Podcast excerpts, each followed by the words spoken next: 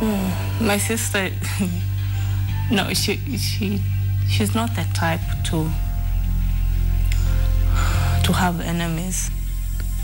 There are certain people who have testified, and I would feel that they actually say the truth. There are people who are very honest in this country.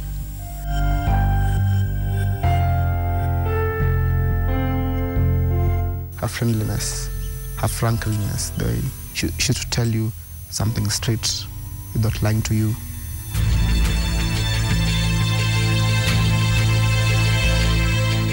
I never heard her shout.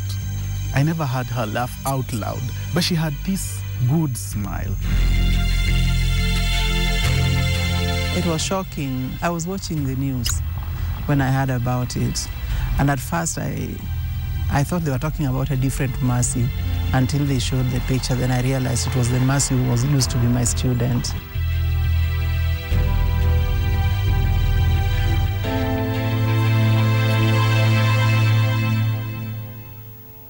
The public inquest into Mercy Keino's murder comes to an end in the near future.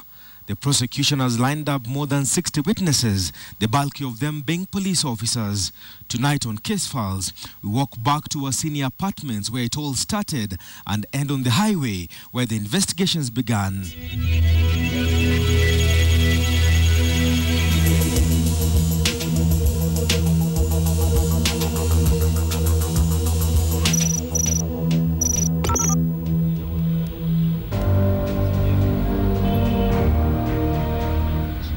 July 18th, 2011, a traffic police officer is called to attend to an accident scene along Waiyaki Way. The police officer records the details of the accident scene in his diary. The police officer pens in his statement a female adult with a broken skull, fractured legs and hands lying near the edge of the road. The victim, the police officer says, has no shoes on. The police officer extends his search further. He walks several meters away from the body in an effort to try and locate the actual scene of the accident.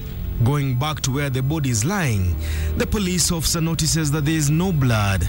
He further discovers that the upper part of the victim's skull is missing, so is her brain. No more hit and run accidents have blood stains in notes, and the victim will normally have some personal effects on him or her. I was told the d- the the dean of men was looking for me.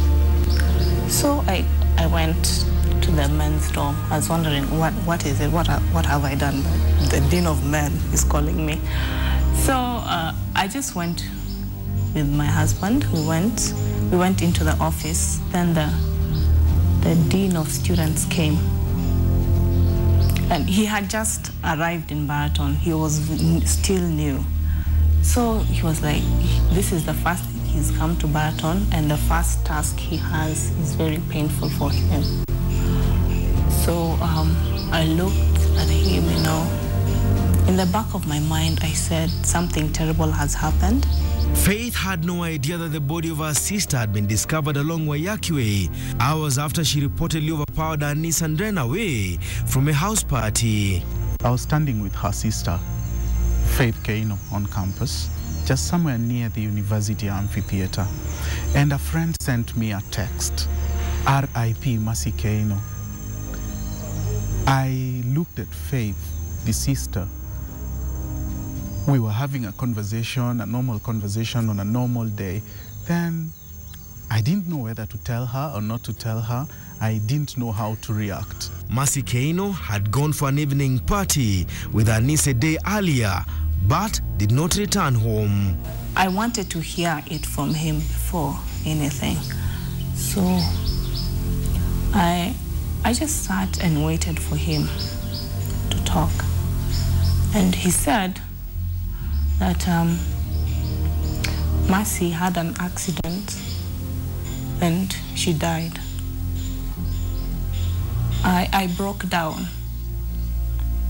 and cried. As traffic police officers moved the body of the University of Nairobi student to a city mortuary, a motorist showed up at Parklands police station. The lady motorist had a disturbing report to make.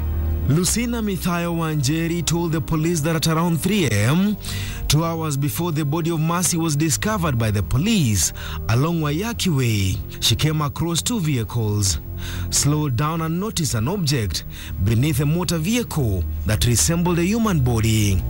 Lucina told the police she saw two legs rolling under the motor vehicle she drove on. But before leaving the scene, she noticed the motor vehicle speeding off at high speed. Suspicious, she scribbled the motor vehicle's registration, told the police that indeed he was near the scene of the accident that morning. But he did not run over the body lying near the edge of the road. When asked why he never cared to report the incident to the police, the businessman said he saw no need to. Mercy Keino's journey to a mysterious death started off at Wasini Apartments on the night of the 17th of July, 2011.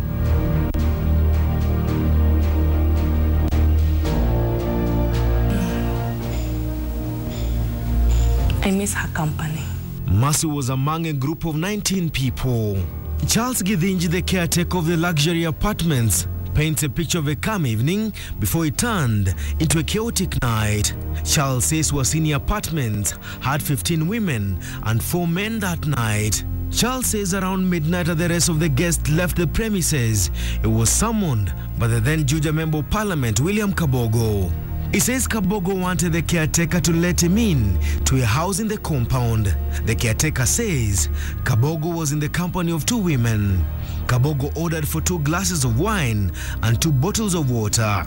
The caretaker says he came across two bodyguards trying to calm down Mercy Keino. At the time, Mercy had broken a glass and an empty bottle. The caretaker says at some point Mercy ran towards the gym area. She was brought back by the security guard and she was forced to sit at the security gatehouses. According to the caretaker, moments later, another lady came and spoke to Mercy. Mercy then accompanied the lady upstairs to a room. Charles says he was one of the people who escorted Mercy Keino to the room. The sound of glasses breaking forced Charles to call two bodyguards and ask them to accompany him to where the sound of the commotion was coming from.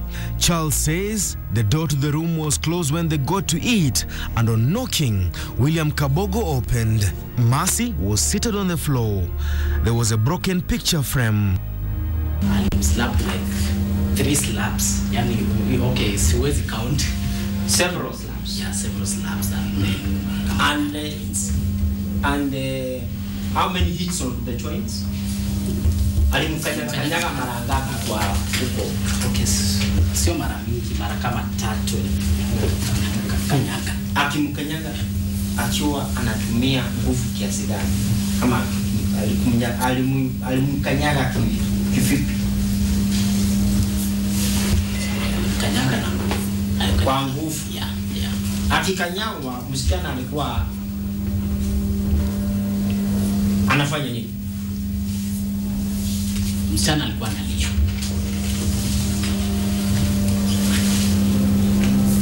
Na akiwa na chapwa was slapped.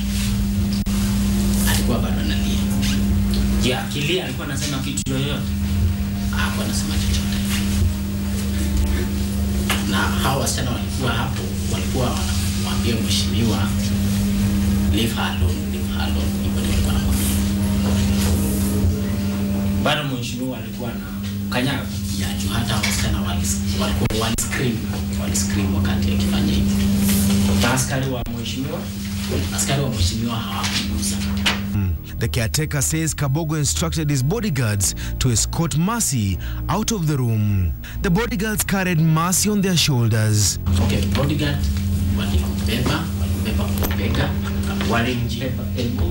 sasa ndio nataka nijue, na mahakama lazima ijue vile alipepa kutoka kule. Huyu alikuwa kwa hali gani ndio apepe? hangeweza kutembea peke yake.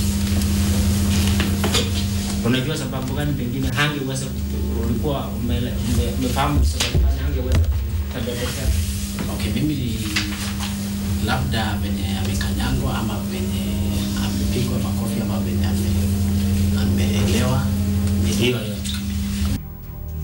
clear why the bodyguards decided to carry Mercy Keino on their shoulders. Was Mercy too drunk to walk on her own, or was she badly injured to stand on her feet? Two questions that have since evaded police investigators. Charles says minutes later, he had the Member of Parliament inquiring from one of his aides about Mercy Keino's whereabouts. The aide told the Member of Parliament Mercy had run off while they were trying to call a taxi for her.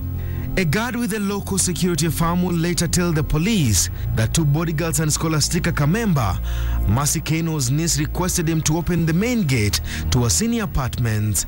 Reason? They wanted to escort a drunk Mercy Keino out of a senior apartment.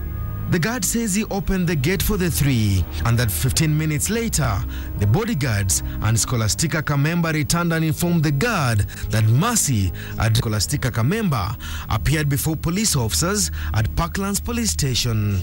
She told the police investigators that she was invited to the evening party by a second year student at the University of Nairobi. Scholar she was fondly referred to told the police that Mercy was taking wine, but at some point she was mixing up drinks. She was running all over the house and at times she was breaking up things. In fact, she says at some point Mercy cut her lip after she fell on the floor in the house. Scholastica does not mention the private room, where, according to the caretaker, Mercy had ended up after she brought her back from the main gate where she had run to. In her initial statement the police, Scholastica Kamemba says Mercy was very, very drunk. This was after she was asked to take her home. Witnesses in the Mercy Keino murder were recalled to Parklands police station several times to record what police investigators term further statements. The statement taking so many of them advance various theories. Case files takes a short break.